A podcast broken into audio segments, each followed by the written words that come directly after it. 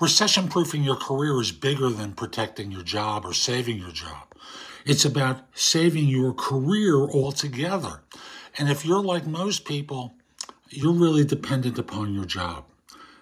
Is there a way that you can create a side gig, a side hustle, and help yourself stay current on your skills? Make some money, do some things that support you should you lose your job.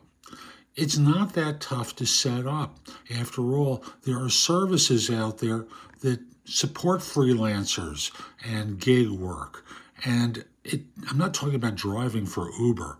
I'm talking about work related to what you do that you can do on the side to support yourself if things turn south.